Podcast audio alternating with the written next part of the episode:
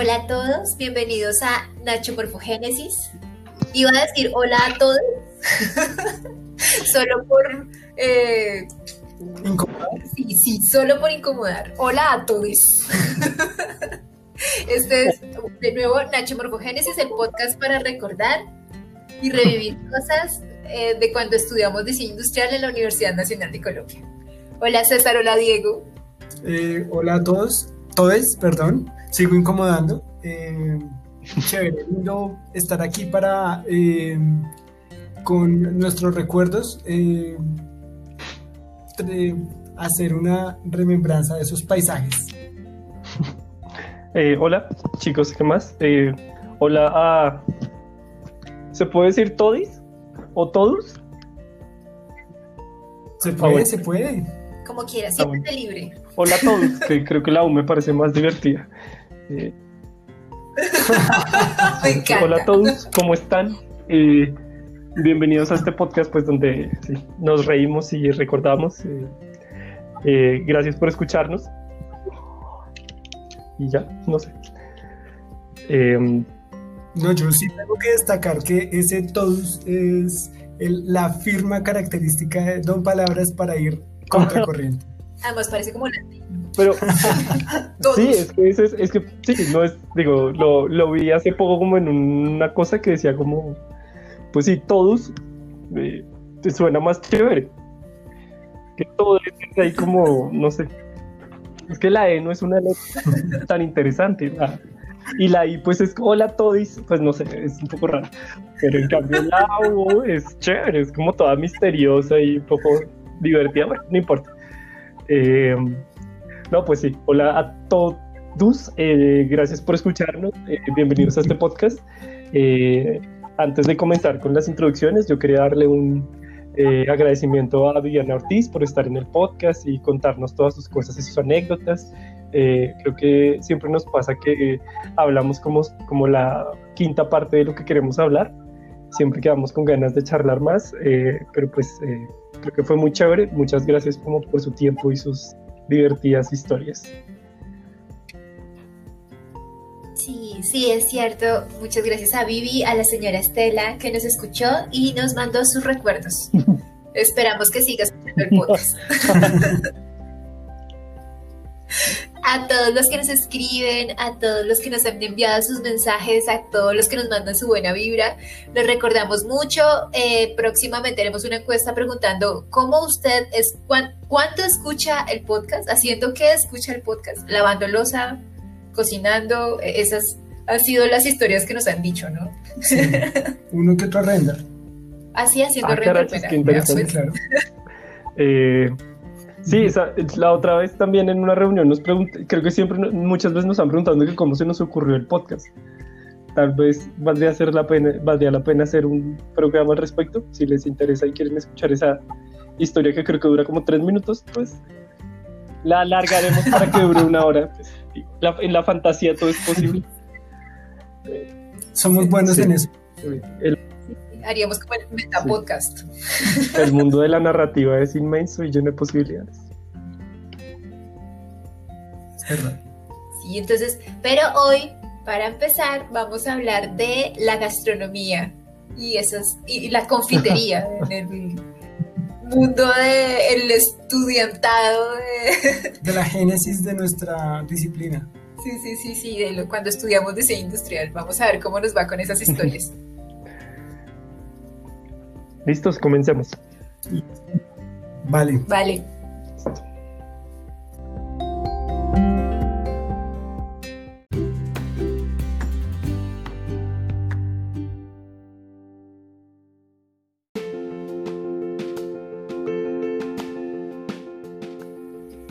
Bueno, entonces vamos a empezar con nuestro tema de hoy, pero antes eh, queremos eh, también saludar a Jenny, se nos había olvidado, una oyente muy, muy querida, eh, con la que estoy seguro que vamos a compartir muy buenas historias e inclusive con las historias de hoy también deben haber eh, lugares comunes, eh, hilos que se cruzan, tenedores, platos.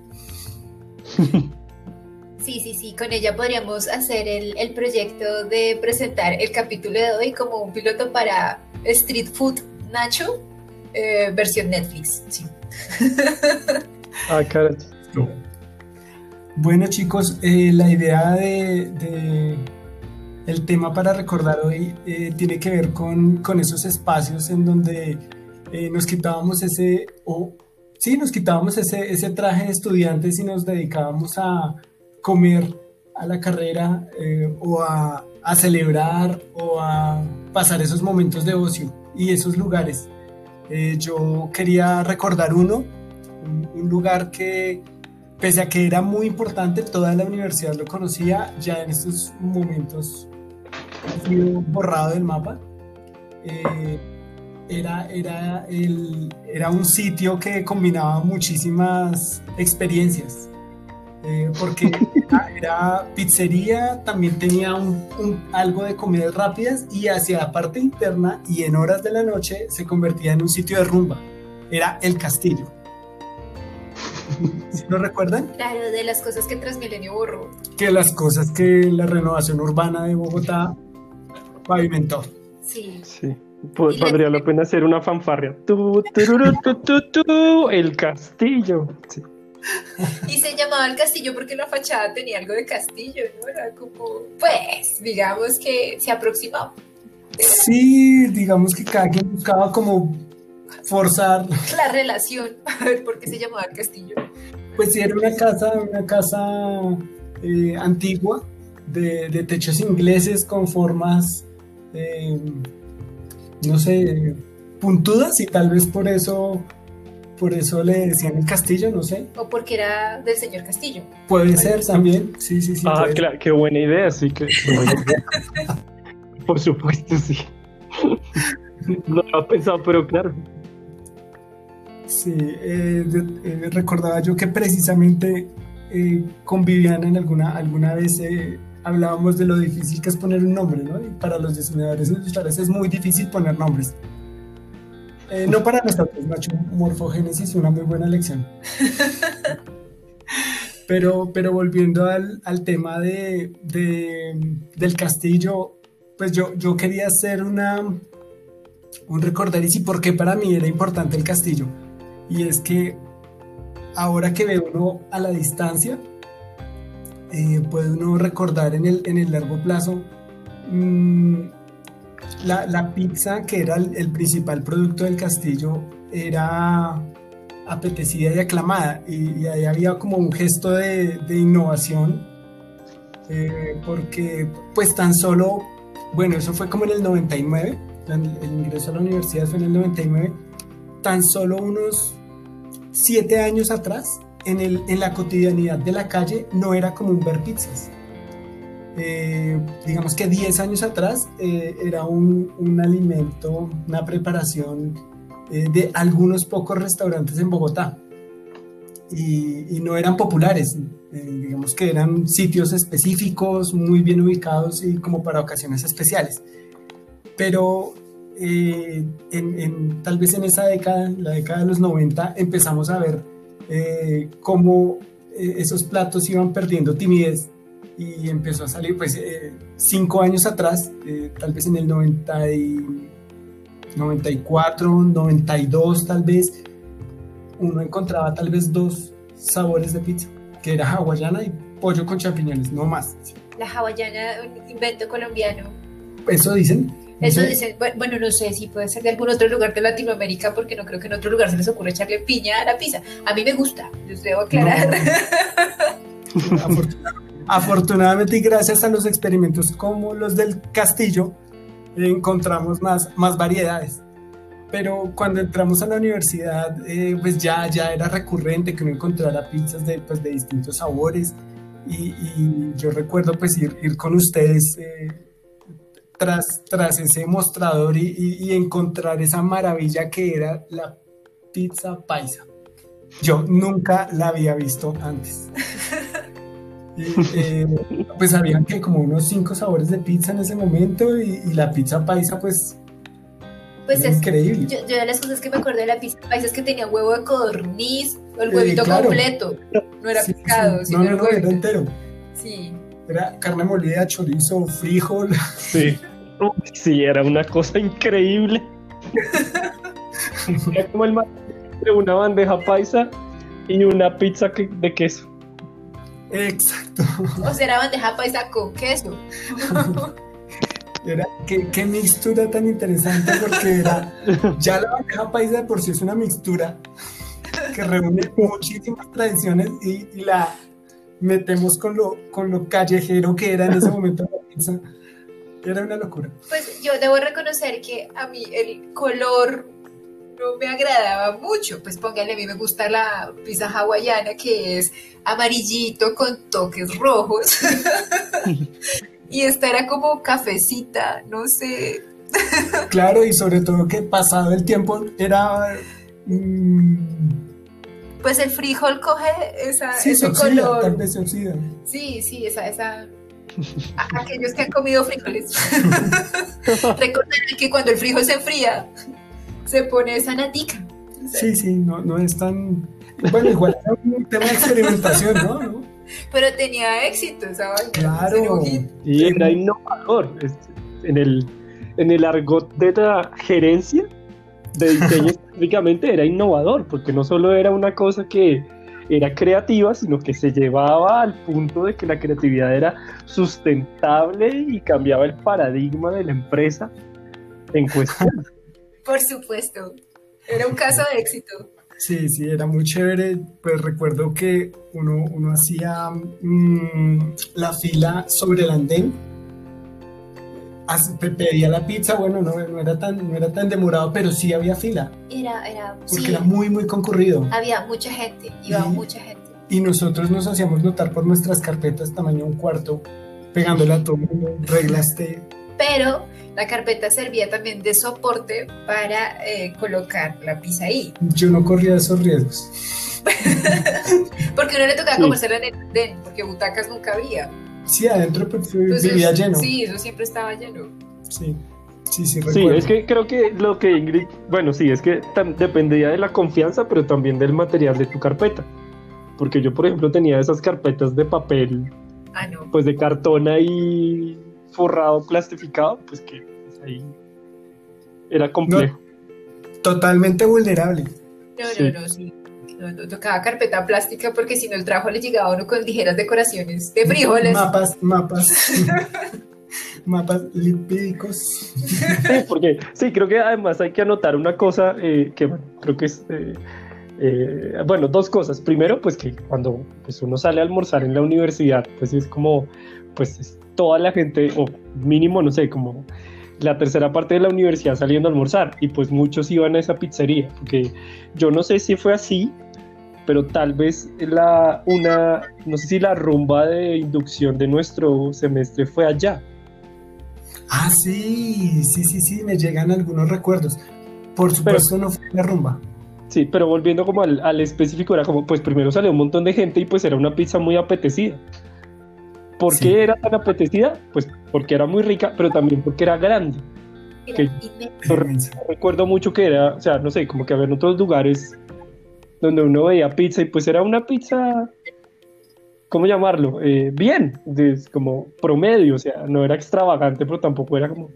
Pero en, en esta pizzería era como que maximizaban el uso de los mm, ingredientes para que se viera una cosa realmente que fuera una opción que rivalizara con los con los eh, con los almuerzos caseros que también había muchos Sí. y ya solo Sí. quería decir eso. Eh. Yo me acuerdo que ellos también vendían panzerotis. Eso, eso era otro de los platos que ellos tenían. Pero por supuesto la pizza tenía, era grande, había de varios sabores, era asequible, o sea, pues para economía de universitario preocupado por las entregas, aguantaba. O sea, lo harto era ir hasta allá porque quedaban en la 26 y pues nosotros, nuestro edificio quedaba más cerca a la 30 y a veces no había tiempo. Eh, y ir y volver pues demandaba tiempo. Sí. Eh, y, y la fila, eso era como ah, miércoles, sí. A, a mí me defraudaba un poco la fila. Y ustedes me se acordarán, o yo, puede que yo esté confundiendo las cosas, ellos también hacían las pizzas con el borde, con bocadillo. Sí, creo que sí, ¿cierto? Inclusive, inclusive la pizza paisa. Eh, ese era el postre. el post, genial. ¿Qué porquería? No, pero bueno, o sea, no, no, pero ¿cómo le dices hacia la, a la innovación? Como que, que ya que hablaste de lo del postre, que es chistoso, pero siento que también pues en la universidad era muy importante maximizar el uso del dinero que uno tenía. Sí. Y si eh, la misma pizza ya tenía bocadillo, pues eso le daba.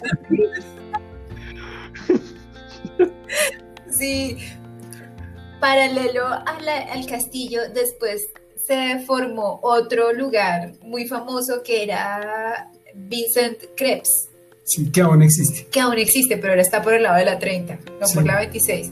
Y Vincent era un poquito más como cachetudo, por decirlo de alguna Sí, manera, sí, porque no se sentaba y podía ingresar y sentarse. Pues el crepe era más pequeño, pero es que, es que yo estoy como perdido, pero de pronto ustedes me pueden ayudar a, a ajustar ese paisaje.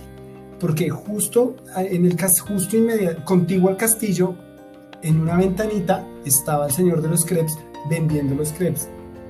Mí- para mí esos crepes eran, eran la locura porque eh, los, los vendían y creo que aún los venden en el empaque de un, de un conito de esos de raspado Sí, sí, sí, sí. y él se, da las, se daba las mañas para plegarlo y meterlo ahí y uno pues se lo podía se lo llevar. podía llevar, ir comiendo E- Ese era otro caso de innovación. otro caso de innovación. Eh, Luego el señor creció un montón y se pasó como al lado. Es que, es que para, para hacer un, un recorderis, toda esa manzana desapareció. Sí. Eh, esa manzana que apenas uno salía por la 26 a mano izquierda, o sea, como hacia el, hacia el oriente, eh, estaba esa manzana. Eh, yo recuerdo que había un edificio enorme sobre la 26. eh, y el señor de, de Vincent Krebs se pasó hacia ese costado, pero ya en un local sí, grande. inmenso, pero él empezó en, en- en una casetica, bueno, en una, en- compartiendo el local, no sé si en el castillo o al lado. Sí, yo de esa etapa no me acuerdo, me acuerdo ya cuando él compró, arrendó su propio local, pero el, el- el truco de él era vender los crepes en vasito de raspado, sí, eso era, y que uno los veía hacer. Entonces Claro. él ponía la masa del crepe y cómo doraba la masa. una especie de disco y ahí vertía. Sí, sí, Sí, chévere. Sí, Me sí. dio hambre. Ah, carachas. Eh, sí, yo, sí, yo quería un poco anotar eso específicamente, que esa cuadra desapareció por completo. Eh, porque eh, esa cuadra era una cuadra, eh, pues era una cuadra no cuadrada. Eh, era, no sé si tenía como tres lados, ya no me acuerdo. Pero bueno, lo que iba a decir es que esa pizzería quedaba como en la esquina como más como si como si la esquina señalara como hacia la entrada de la 30 Sí, Sí, o O sea, sea, como es si que bastante pegado, como a- o sea, queda como bastante era como la esquina más eh, menos así, ¿no? pero entonces eh, cuando uno salía de la 26 por la 26 eh, en el costado de esta cuadra quedaban un montón de fotocopiadoras Sí. Eh, bueno, creo que es importante como pues que recordarlo y habían unas cosas de plotter y al otro lado quedaba otro lugar que es famoso o no sé si es famoso que se llama la Mona Pisa sí, claro. Eh, que, eh, que era como el rival eh, un poco llamarlo así gourmet de la pizza del vecino Sí, sí, sí, sí, sí, porque, porque- tampoco. Sigue, Dieguillo. No, pues sí, que yo recuerdo que, claro, o sea, la pizza del castillo era la, pues, la opción uno, digamos, pero a veces había gente que se iba como a la mona pizza, Sí. eh, que yo recuerdo, y pues eh, así contando inferencias de mi, de mi tiempo en la carrera, que yo sí sentía un golpe monetario cuando uno iba allá. Era más costoso, yo no Claro. recuerdo bien haber entrado a la Mona Pizza. Sí, sí, ahorita lo, lo recuerdo y está en este momento el local, o el nombre por lo menos, pero no, no, no recordaba en ese momento ese local. Pues yo entré a la Mona Pizza después de que me gradué. Sí. Antes tocaba tirar eh, Castillo. Castillo, Vincent Krebs, el Sí, Mosco. No, además otra, cosa, sí, además otra cosa que del castillo era que yo recuerdo mucho porque yo siempre comía esa pizza, era la pizza mexicana. Sí. Esa pizza tenía dos tacos y era, creo que fue la, la, primera vez que yo vi eso en una pizza, que alguien le echara eh, un, pues un, no sé, un, ¿cómo se llama eso? Un eh, tostado, no sé cómo se llama, no sé cómo es el nombre específico de esos Aquí productos. Fritura. Eso, fritura, gracias, exactamente, fritura, era el nombre que estaba buscando. Como la fritura de, como ponerle una fritura a una pizza. Además, pues tengo que, o sea, a ver, a mí me gustaba mucho esa pizza por dos razones, no, pues por tres. Primero porque era enorme, era, o sea, yo recuerdo mucho que eran de esas pizzas en que uno sentía que la carne no era un problema, ¿no? que era así como, era increíble. Segundo, que era muy picante, en realidad era muy picante, cosa que para mí era importante. Sí. Eh, y tercero, tenía tostacos y a mí me encantaban los tostacos desde que yo tenía 10 años. Entonces para mí era como la pizza perfecta, era como yo que voy a almorzar. Sí, esto es, esto es un sueño hecho, eso es un sueño hecho triángulo. sí, el mito era que la, la, la pizza mexicana era muy picante. Ay, era tan rica. Uf, Dios mío. Esa sí me gustaba. y era el crunch del tostaco. O sea, todos hemos comido tostacos aquí y yo creo que nuestros oyentes también. Y era el crunch del tostaco porque lo hacían como, pues, como todas las pizzas, se hacía eh, de acuerdo a los pedidos. Entonces salía calientita, fresquita. Entonces uno podía hacer el sentir el crunch del tostaco cuando uno la masticaba. El... Sí, claro, porque eso era, eso era importante, eso es, perdón, es que es importante notarlo, que esas pizzas tenían poca vida, como poca vida útil, por lo mismo, o sea, cuando por la fritura se empezaba a mojar y perdían mucho como de su atractivo. Sí, pero ellos lograban que estuviese justo a tiempo. Sí, sí, eso me parecía épico, tengo que decir, épico. Y si quieren con esta palabra, eh, terminamos este segmento y eh, retomamos. Vale. Perfecto.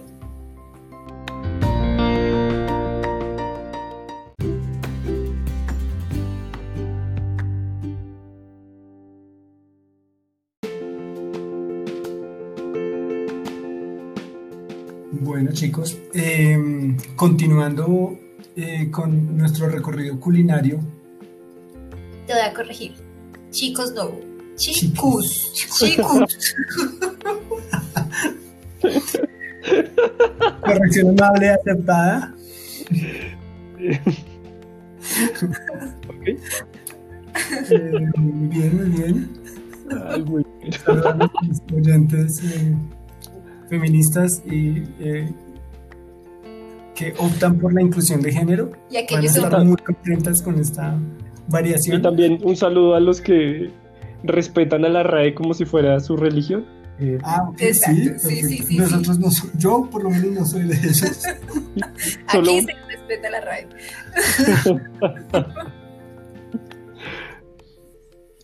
eh, ok, no, yo quería, bueno, no sé si quieren hablar más de la pizza porque yo iba a hablar como de algo que quedaba cerca. Sí, no, continuemos, continuemos con el periplo. Listo, porque yo recuerdo, a ver, es que sí, yo recuerdo que la salida de la 26 era bastante como, tenían bastante opciones culinarias eh, para gente de bajo presupuesto. Sí. Porque yo recuerdo mucho que apenas a la, a, en la salida de la 26, hacia uno, a, no sé, eh, tres metros de la salida, había un puesto de un señor que vendía unas arepas. Pero ese señor parece que le, parecía que le regalaran el queso. Mm. Es Uy, era una cosa, Uy, era una cosa, no, mejor dicho, o sea, era así, yo, porque yo sí creo que eh, muchas veces, eh, pues cuando yo estudié, pues no tenía para el almuerzo o tenía muy poco. Eh, y a veces, pues esa era como una gran opción. Eh, no hay para el almuerzo, que es lo que hay, pues este señor vende unas arepas gigantescas con un montón de queso con un, por un precio bastante eh, sencillo. entonces yo las compraba y junto había un señor que vendía empanadas, que, que yo recuerdo mucho que, ten, que eran de esas personas que tenían como varios tipos de ajís. Mm, también. Ah, también. Que yo recuerdo mucho que íbamos ahí con mi amigo de la carrera, con Apénago, eh, porque ahí tenían el ají puro. Uy, que era como que él, él- a él- a él también le gustaba mucho el ají y comíamos puro, pues puro ají puro, era lo que comíamos. Y, ah, perdón, y lo que quería decir también de las, de las arepas estas gigantescas era que tenían una cosa que yo no había visto antes y era que uno podía echarle miel. a la arepa. Entonces, sí, entonces esto era como un postre así loquísimo post-contemporáneo. Era como máquina con este queso y mantequilla y miel. No, para mí era una cosa. A- ahora entiendo, de- debió haber tenido un origen paisa porque en Medellín le, eh, la arepa Es con lecherita. con lecherita y con, también con mermelada, creo que le echan. Oh, pues muchas gracias a quien se lo inventó porque me salvó muchas veces en la universidad. Mm, yo sí soy más del, me debo confesar, eh, del lado ortodoxo de la arepa. La de arepa. También recuerdo junto en la 26 eh, había un señor que tenía un puestico, pero era un puesto, puestico es un decir, ¿no? Era un superpuesto enorme. Y él, él vendía, vendía, em, pues digamos que eh, confites, cosas ya preparadas, pero iba, a él le surtía eh, un señor de Alpina directamente, pues como si fuera una gran tienda y él tenía una nevera ahí. Es decir, dentro de todo ese eh, esa exhibición de paquetes había una nevera y él vendía hasta yogures. Él tenía una super tienda enorme en ese puestico. Sí, sí, sí, me acuerdo que llegaban los proveedores a ver, señor, ¿cuál es su pedido? ¿Cuál es su pedido? Y él hacía pedidos inmensos, grandísimos y bueno, él- creo que él también fue, ya, él ya no está. Yo O no bueno, no sé. ahorita en temas de pandemia menos que...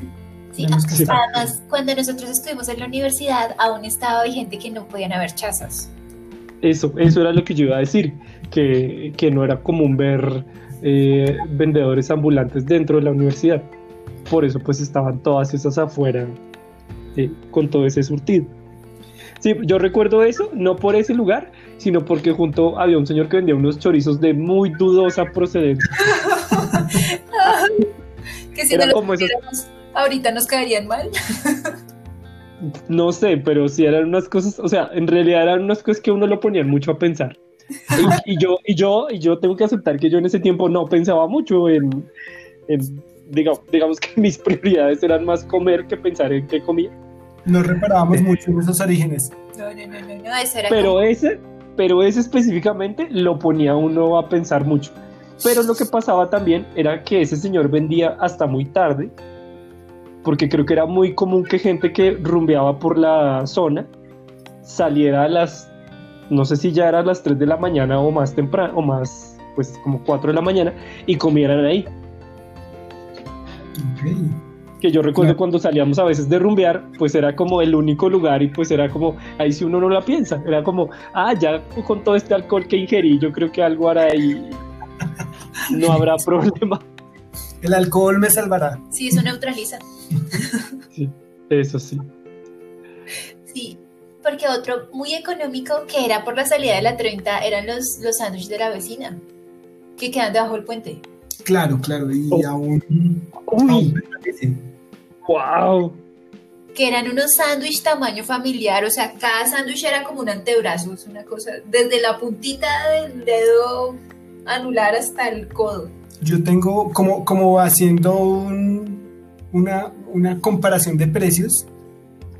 Tengo en mi memoria que un almuerzo corriente en su momento, un corrientazo, costaba 2.500 pesos. Y estos mega sándwiches costaban 1.600. Entonces la diferencia era eh, fuerte, era grandísima, pero aún así, con un sándwich, comía dos, comían dos personas. Comiendo, sí, sí, sí. era- Comían dos personas. Y, y estaba ubicada debajo del puente, creo que en, en un capítulo anterior ya lo habíamos hablado, debajo del puente de la 45 también había una... eh, un Frutería. en comidas rápidas. Ah, bueno. Sí, hay varias cosas, perdón.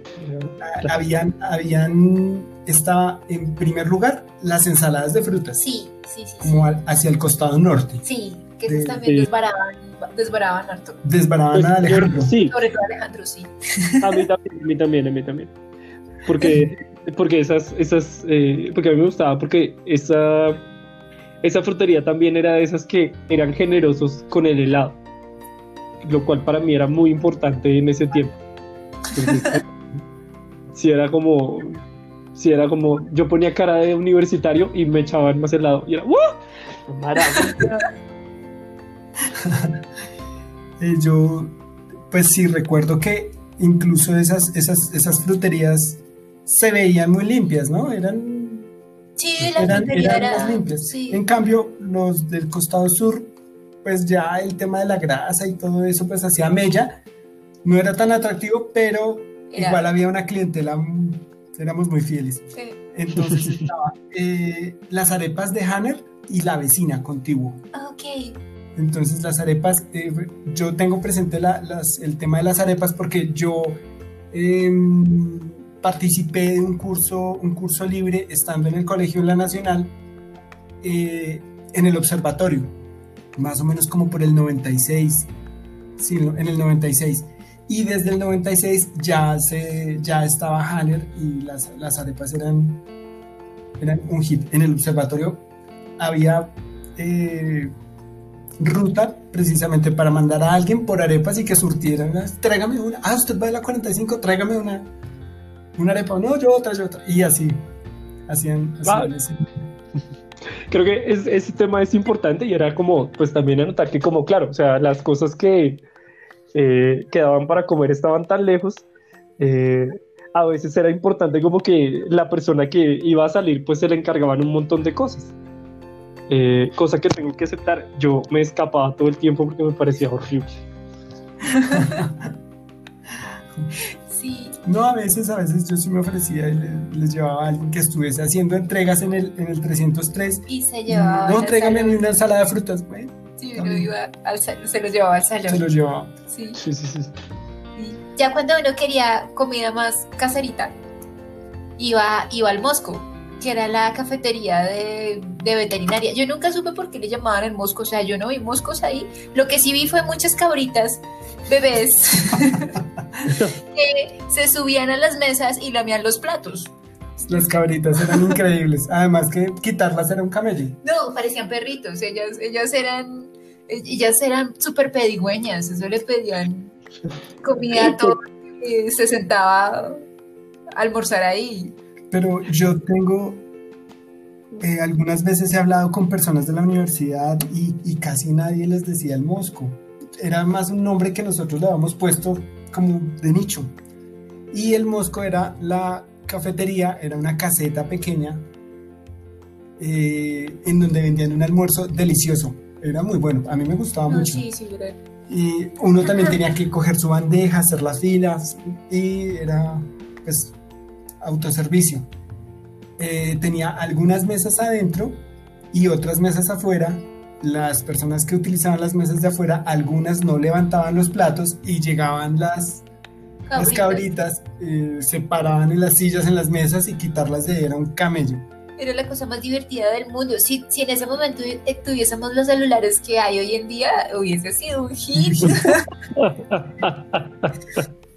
También era, era eh, pues es de, como para dar contexto, lo que sucede es que em, durante un muy buen tiempo la Nacional tenía muchos animales. Sí. En el campus. Sueltos, sí. Sueltos. Sí. Pues yo recuerdo que habían también em, grupitos de caballos que de un momento a otro llegaban y empezaban a correr. Y si, uno comía, y si uno comía papas, le pedían papas a uno. ¿Los caballos? Sí, claro, nunca te pidió papas un caballo, a mí sí me pidieron papas los caballos, porque claro, la cervecita, y pues estaba en la cafetería, no, en el kiosquito que queda entre León de Grave y, música, y música pues que era el kiosquito como que al que uno podía ir más fácil desde, la, desde el edificio 303. Eh, y allá uno iba a pedir sus papitas y los caballos llegaban, uno se sentaba en esos Em, esas piezas de mobiliario que son en concreto eh, Banquitas. en esas banquitas y se sentaba uno y llegaban los caballos y le olían a uno las papitas. Y, Y uno, pedían- y pedían papitas, sí, sí, sí. O ellos iban y buscaban en la basura los, los paquetes. eh, pues por, por la sal, pero sí era, sí, sí pasaba esas. Yo tipo tengo entendido que más o menos hace unos 10 años o un poquito Ah, antes eh, se, se restringió el tema de los animales dentro del campus y se dejaron solamente algunos que hacían parte de medicina.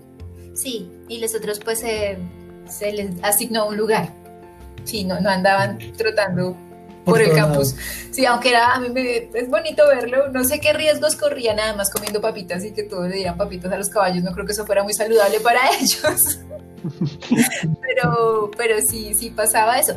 De esa casetica yo me acuerdo que eran muy famosas las empanadas chilenas. Chilenas. Sí, sí, eran, eran A mí me gustaban.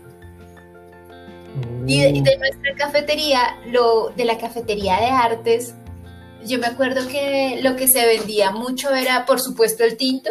Eso era Sí, claro. fue pan de cada día porque era la excusa para hablar de muchas cosas.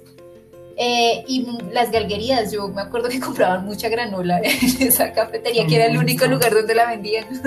Sí recuerdo que tú almorzabas con granola. Ajá.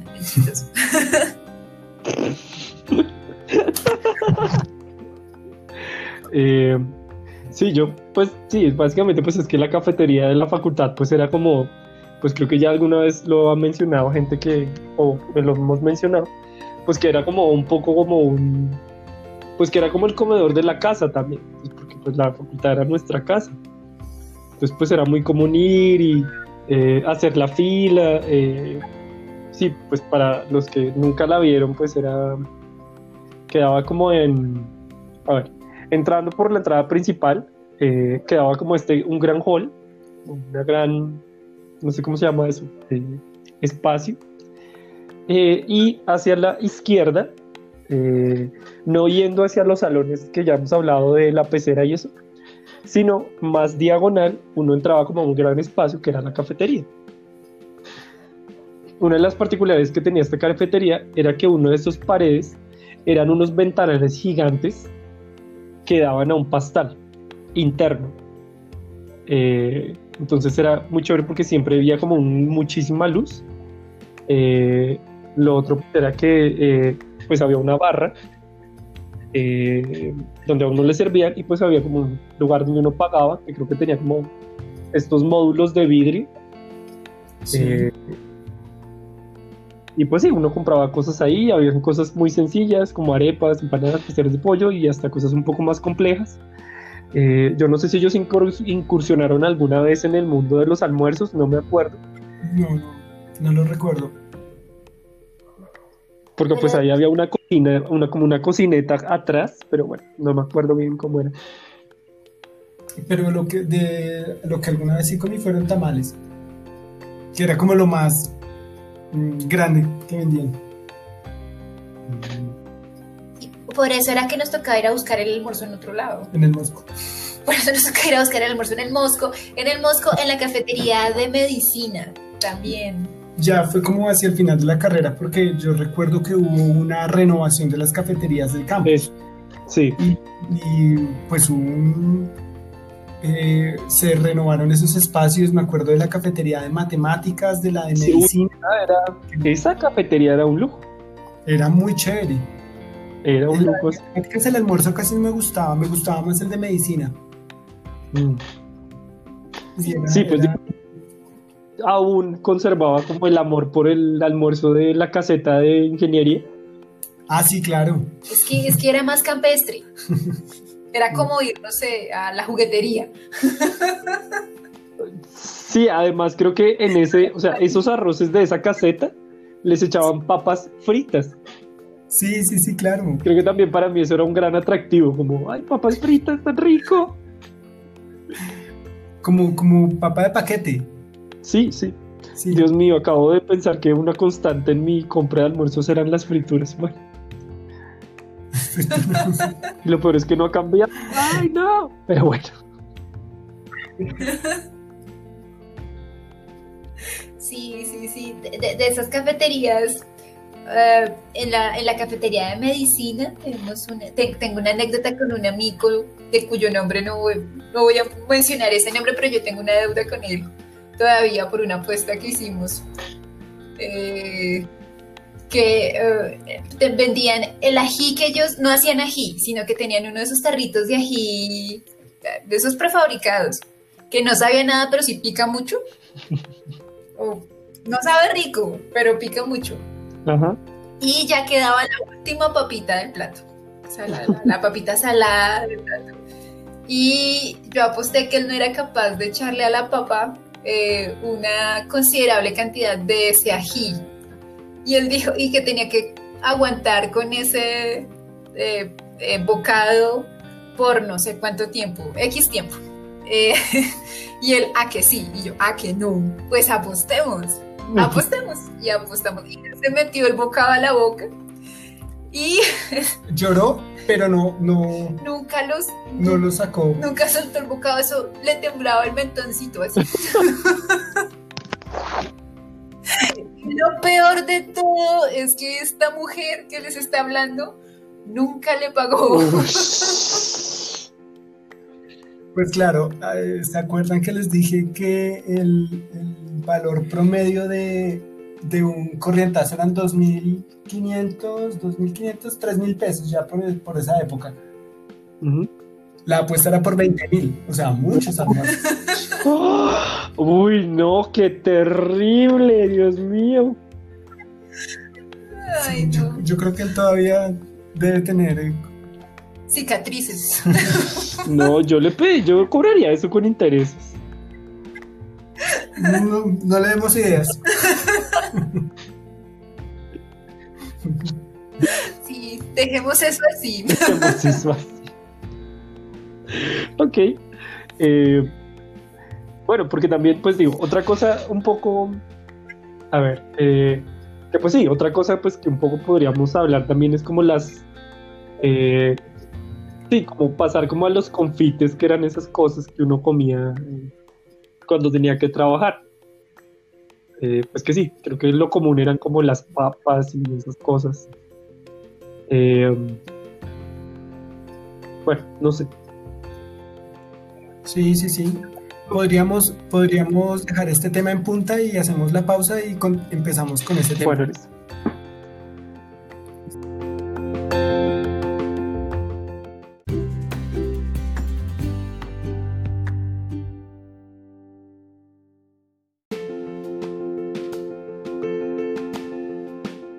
Eh, listo, volvemos. Eh, ay, yo quería hacer una eh, pequeña salvedad antes de entrar al tema de los confites, porque me acabo de acordar de una cosa. Y es cuando en la 26, en la 26 pusieron este restaurante que se llama Rico. ¿Se acuerdan? Sí, sí, de eso nos estábamos acordando ahorita. ah, bueno, que para mí, que eso fue también como, uff, Dios mío. porque yo recuerdo mucho que eh, ir allá era como un plan como de mucha gente también, ¿no? Eh, y bueno, era, todo un evento ir. Sí, eso, era... Sí, y pues también estaba como lleno, pero pues también uno, o sea, también eran unos platos como bastante, eh, ¿cómo llamarlo? Como, poco combativos, por llamarlo así.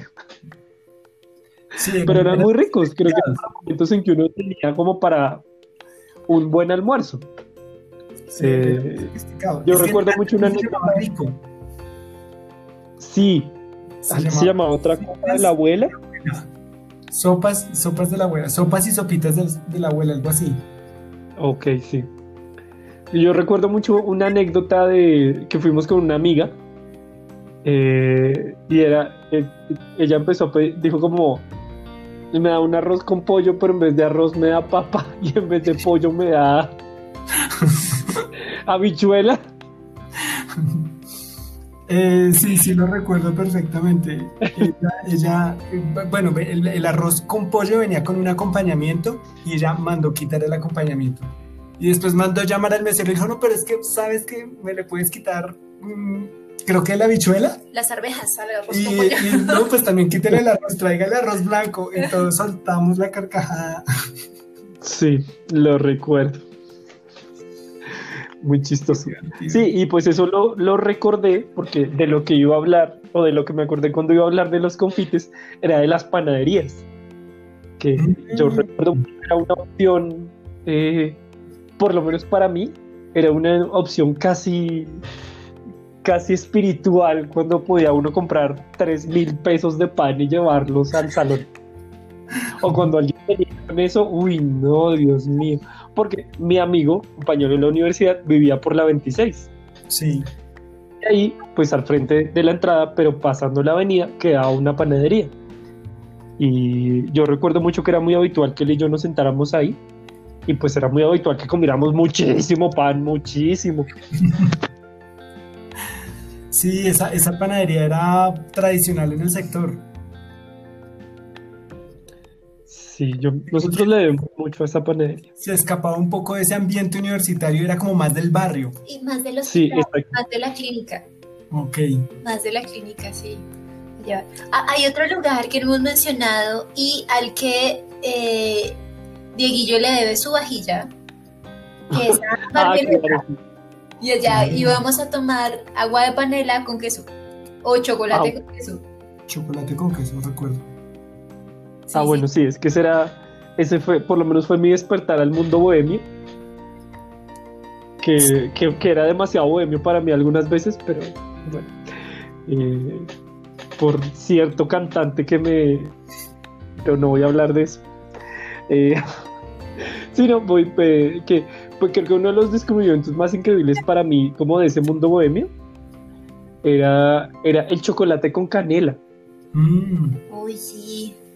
Que, además pues era como eh, la vajilla que tenía ese lugar era muy como pues particular, era pues, como estas vajillas artesanales eh, con cosas, sí, no sé. Era bonito porque pues además para un diseñador industrial era chévere ir porque habían vajillas muy interesantes eh, y pues también pues ese chocolate con canela y almohábano, lo que fuera que uno pidiera, todo era más rico. Es que todo era una experiencia bohemia, ¿no? Porque en la entrada tenían como un mosaico con piecitas de cerámica pegadas y el nombre Ámbar Violeta estaba eh, conformado por, esa, por ese mosaico. Era un mosaico muy artesanal. La carta, pues la carta era así súper, súper hippie chic y eh, yo recuerdo también que habían unas lámparas chistosas, unas lámparas raras. Sí, uy, esas lámparas eran, a mí me parecían espectaculares. Sí. Porque eran. Eh, a ver, lo que yo recuerdo es que eran como unas eh, estructuras hechas de láminas de madera curvada. que lo que me. Cuando los veía uno, lo que uno suponía es que estaban como eh, estaban hechas como con un poco de tensegridad, por llamarlo así. Eh, no con el. Eh, no con la corriente de pensamiento del señor de Don Juan, ¿cómo se llama? ¿Cómo se llama ese? De las enseñanzas de Don Juan. Digo, ¿cómo se llama el autor? No lo recuerdo. Ay, el del brujo, y bueno, no me acuerdo. Bueno, no importa eh, sino con el eh, sino con la el concepto arquitectónico de integridad que ya creo que hablamos en otro en otro eh, entonces lo que yo recuerdo es que estas eh, lámparas eran una cosa grande o sea tenían como un metro más o menos como de largo y tenían un montón de listones y maderas curvas que además estaban combinadas con lienzos y pues estaban puestos en una lámpara o con unos bombillos a media luz. Era muy interesante. Sí, generaba un ambiente súper chévere. Apenas para escuchar Fito Páez. Exacto, y no voy a decir nada. La, la, la, la, la, Yo creo que era el lugar donde íbamos a celebrar cuando ya se terminaban las entregas. Era como, ay, ya. Eh, cuando la cosa iba más relajada. Pero yo quiero, yo quiero hacer un abogar por el castillo, cuando hablamos de este concepto de, lo, de los conceptos que tenían los lugares para servir la comida. Y es que no sé si ustedes se acuerdan, pero en el castillo servían esa en esterilla. Sí, ya claro, claro que sí me acuerdo. Em, en, esos, en esos tejidos que son como muy artesanales, y era muy raro porque las pizzas las, las servían ahí y no en el tradicional en el empaque. En el empaque de cartón. Que yo no sé si para esa época ya era tan famoso como Yo ahora. creo que no. No. Y la, la, No. la, la pizza eh, la servían era sobre este tejido eh, y uno dejaba, pues, paga, creo que uno pagaba al inicio, ¿no? Sí, creo que sí. Y uno dejaba la esterilla cuando, como podía, porque había tanta gente que uno no podía dejarla en el lugar que era, eh, Sí. al finalizar de comer su pedazo de pizza. Uno debería cargar su propia esterilla por temas de asepsia, pero Sí, pues pensando de, bioseguridad, sí. sí, sí, sí, pero ellos eran con su esterilla. Me me hicieron acordar por el tema de lo artesanal. Sí, que, sí, yo no me acordaba de eso. Sí, esta, esta Sí, pero esterilla era... Sigue, Diguillo. No, no, no, no. Sigue. No, que esta esterilla era, era yo, no, yo también haciendo ese recuento, porque la esterilla, esa esterilla no la, cono- la, la utilizaban mucho o todavía la utilizan en restaurantes de carretera o en restaurantes tradicionales o, o cuando uno va, no sé, a, a la plaza a comer, es como... Eran eh, muy del pasaje Rivas. Sí, Eran eh, esos, esos utensilios de restaurantes del pasaje Rivas. sí, y uno la veía con la pizza con frijoles. Definitivamente el señor Castillo. sí, sí, sí, todo visionario. Eh, Hasta eco era con la cosa. Era, Eco, claro. era eco, Sí, claro, era hasta eco-friendly la pizza, Dios mío, o sea, es que, Dios mío, ¿dónde está esa pizza, por Dios? Dios mío. Ay, Transmilenio Asesino nos borró ese escenario. Sí, no, sí. Y ahora uno va a la universidad y hay muchas cosas que han cambiado. Por ejemplo, ahorita ya hay cafés dentro de la universidad que pues se dedican a eso, ¿no? Ahorita está tostado. Eh, y uno pues nos vamos a tomar un cafecito pues al estilo tostado, antes estaba Oma. Eh, y esa como esa tradición muy guerrera de comer pues digamos que no es igual, aunque pues ahorita sí hay chazas y eso también hace que hayan cosas muy simpáticas. Muy. Bueno. Antes de- perdón, yo antes de entrar a este tema quería, porque queda como menos de 10 minutos para terminar este segmento, que habláramos de los sándwiches, eh, de las personas que vendían sándwiches dentro de la facultad. ¿Cuáles? Yo no me acuerdo. ¿Sándwiches? Ay, no, pues era una Los señora, confites, claro. era una señora muy querida que vendía sándwich dentro de la universidad eh, y pasaba. Perdón, perdón, perdón. Antes de que sigas, quiero anotar que la señora no era muy querida. A ti te parecía muy querida. Ay, era querida. ¿Tú qué. Pues, Mm, mm, era querida al inicio. ¿Se fue desqueriendo? Sí. Yo no lo sentí. Yo creo que sabía escoger a su clientela, pero Sí, creo que era bastante insistente en escoger a su clientela. sí, a mí jamás, digo, yo jamás recuerdo amabilidad, pues porque creo que yo no era grupo objetivo para nada.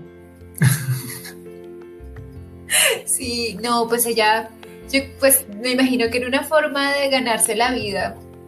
Y ella llevaba su sándwich, sándwich de pollo, sándwich de, no sé, ya no me acuerdo. Cuéntanos del menú, porque la que se debe acordar eres tú. Pues yo me acuerdo de sándwich de pollo.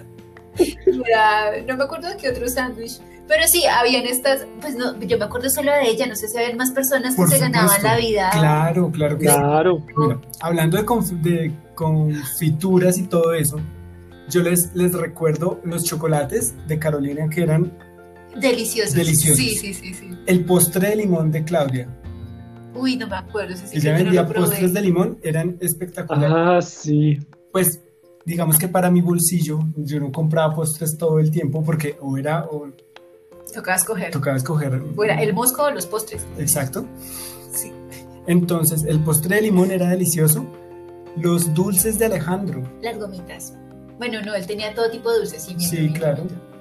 Y pues había muchas personas. Es que para dar contexto, tal vez unos cinco años antes que nosotros entráramos, o tal vez unos, de pronto más, como unos ocho años, el rector de ese momento hizo una limpieza total del espacio público, una recuperación eh, aséptica del espacio público y nosotros cuando entramos en el 99 alcanzamos a hacer, a, a, ver ese escenario limpio.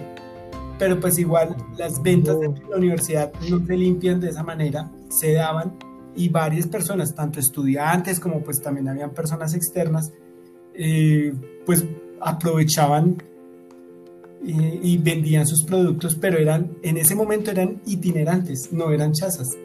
Entonces, mm, yo recuerdo que Claudia en algunos momentos hacía postres y ya, ya la conocíamos y nos dábamos el gustico del postre de limón. Alejandro sí era todos los días, él ya tenía una ronda y él vendía por muchas partes de la universidad. Eh, la persona que vendía los sándwiches, eh, pues no, no, recuerdo el nombre, eh, ella también tenía una ronda y vendía sus sándwiches dentro de la universidad. Ese es como el contexto y la razón de por qué eran, cuál era la diferencia entre ese escenario del 99 y el de ahora, antes de la pandemia, que era las chazas por todo lado y de, todas las formas. Sí, que eso, eso sí fue un fenómeno así loquísimo.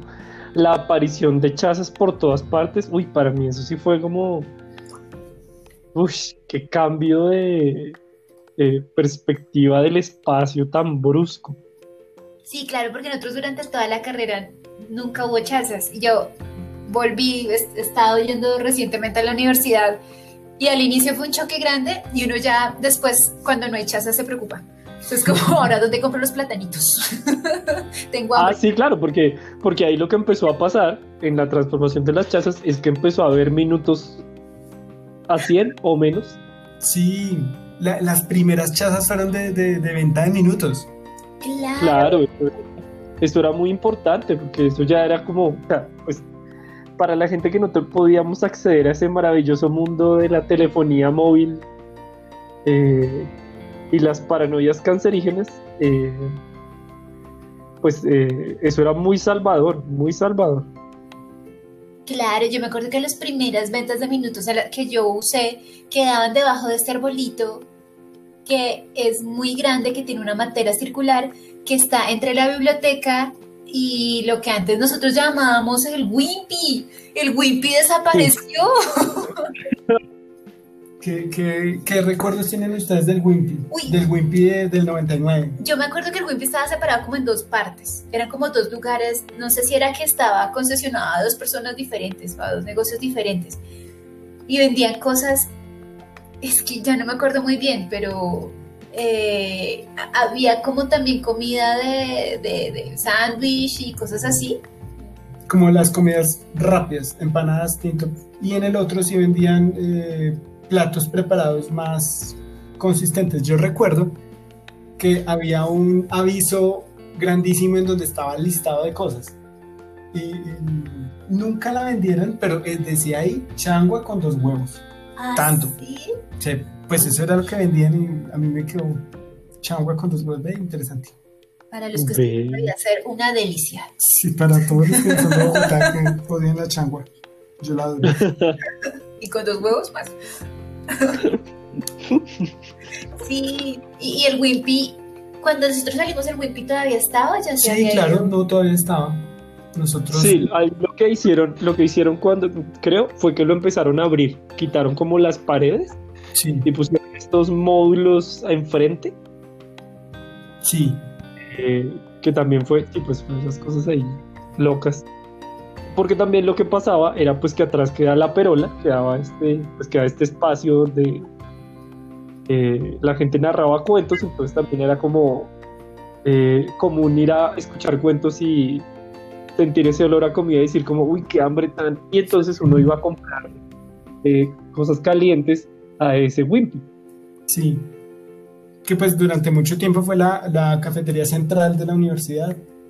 Sí que ahora la trasladaron y que si es de la universidad y funciona para venta de almuerzos y es muy inmensa. y es inmensa y es como muy institucional porque es que el Wimpy era como como más cafetería, no tanto restaurante, sino más cafetería de lo que yo me acuerdo. Cuando nosotros estuvimos, claro, ya estaba perdiendo ese, ese rol de, de cafetería central, pero unos años atrás era el sitio más importante, era el sitio oficial de venta de almuerzos el que, el que algunos estudiantes tenían convenios y se vendía el almuerzo, desayuno, almuerzo y comida. Claro, claro, sí, ahorita yo me sorprendí, pues cuando volví mucho tiempo después de la universidad que encontré ahí un cosechas y yo, ¿what? ¿Cosechas? sí. Sí, y el cosechas junto a los que venden frutos secos en empaques plásticos. Ah, ok, la chacita de frutos secos. sí, hay chazas de frutos secos muy buenos, los frutos secos. Las habas picantes, deliciosas con palabras, tienen que probarlas. Bueno, eh, lo, lo, intentaré ahora que ya quitaron la, la el, ¿cómo se llama eso? El confinamiento, la cosa. Ah, sí, aunque la universidad sigue confinada. Ah, bueno, pues deberíamos hacer un, capítulo donde nos encontramos en la universidad y lo hacemos de tiempo. Sí, grabamos desde allá. sí. desde allá Comiendo habas. habas no. Sí, yo, yo creo que lo que sucedió en la época en la que nosotros fuimos estudiantes es que no, no vivimos ese concepto de la cafetería central de la universidad. No, ya estaba eh, eh, estaba como perdiéndose esa figura. Claro, cuando yo volví años después, pero también ya hace años, ay por Dios, eh, yo fui a la cafetería de matemáticas y le daban descuento a los estudiantes por el carnet. Y yo, ¡Oh! ¿eso también se podía? A nosotros nunca nos dieron descuento. Nunca. A ti te da descuento la señora de los sándwiches por ser cliente recurrente. Claro, yo tenía millas. Millas. Sí, es la precursora de los puntos Colombia. Claro, claro, yo tenía puntos con ella. Creo que ya se digitalizó. Bueno, lo, lo que sucede para darle contexto a ese comentario es que a Ingrid le costaba mucho decir que no. Y digo yo que ella no era tan chévere o ella era selectiva también en, en, en su chéveridad era porque de una u otra forma se aprovechaba y todos los días le vendía un sándwich a Ingrid pese a que ella no quería comprar. Entonces creo que era asaltada en su buena fe. Eso es lo que tengo que decir. ya pasó, Ingrid. Sí, me liberé de la señora de los sándwiches. Ay, no, qué pecado, ¿no? Sí, no, no, no, pues, bueno, ahí asumo mi responsabilidad. bueno, pues eh, si quieren pues cerremos el capítulo. Creo que sí nos quedaron muchas cosas por recordar, por recordar y por, por, por, sí, por remembrar. Pero bueno, creo que además de todo nos dio hambre, entonces creo que es buen momento de cerrar e ir a buscar algo de, por lo menos en mi caso, tostacos. Sí, que esos no han pasado de moda. Ya no, están tus tacos, ¿cómo era que se llamaba el señor? Eh, don Tostaco. Don Tostaco ya no está, pero bueno. Pero bueno. ¿Se acuerda del taco? Eh, no. Es ese eh, personaje que estaba dibujado en la parte ah, sí. que decía estamos fritos. Ah, estamos fritos. El problema es que no ha perdido vigencia. Seguimos fritos, pero ya no Exactamente, sí. Sí, es, precursor, sí, es que uno no. Sí. Ahora se da cuenta de lo vanguardistas que eran las pequeñas cosas. Exacto. Bueno, entonces, eh, si quieren, pasamos al siguiente segmento. Listo. Listo.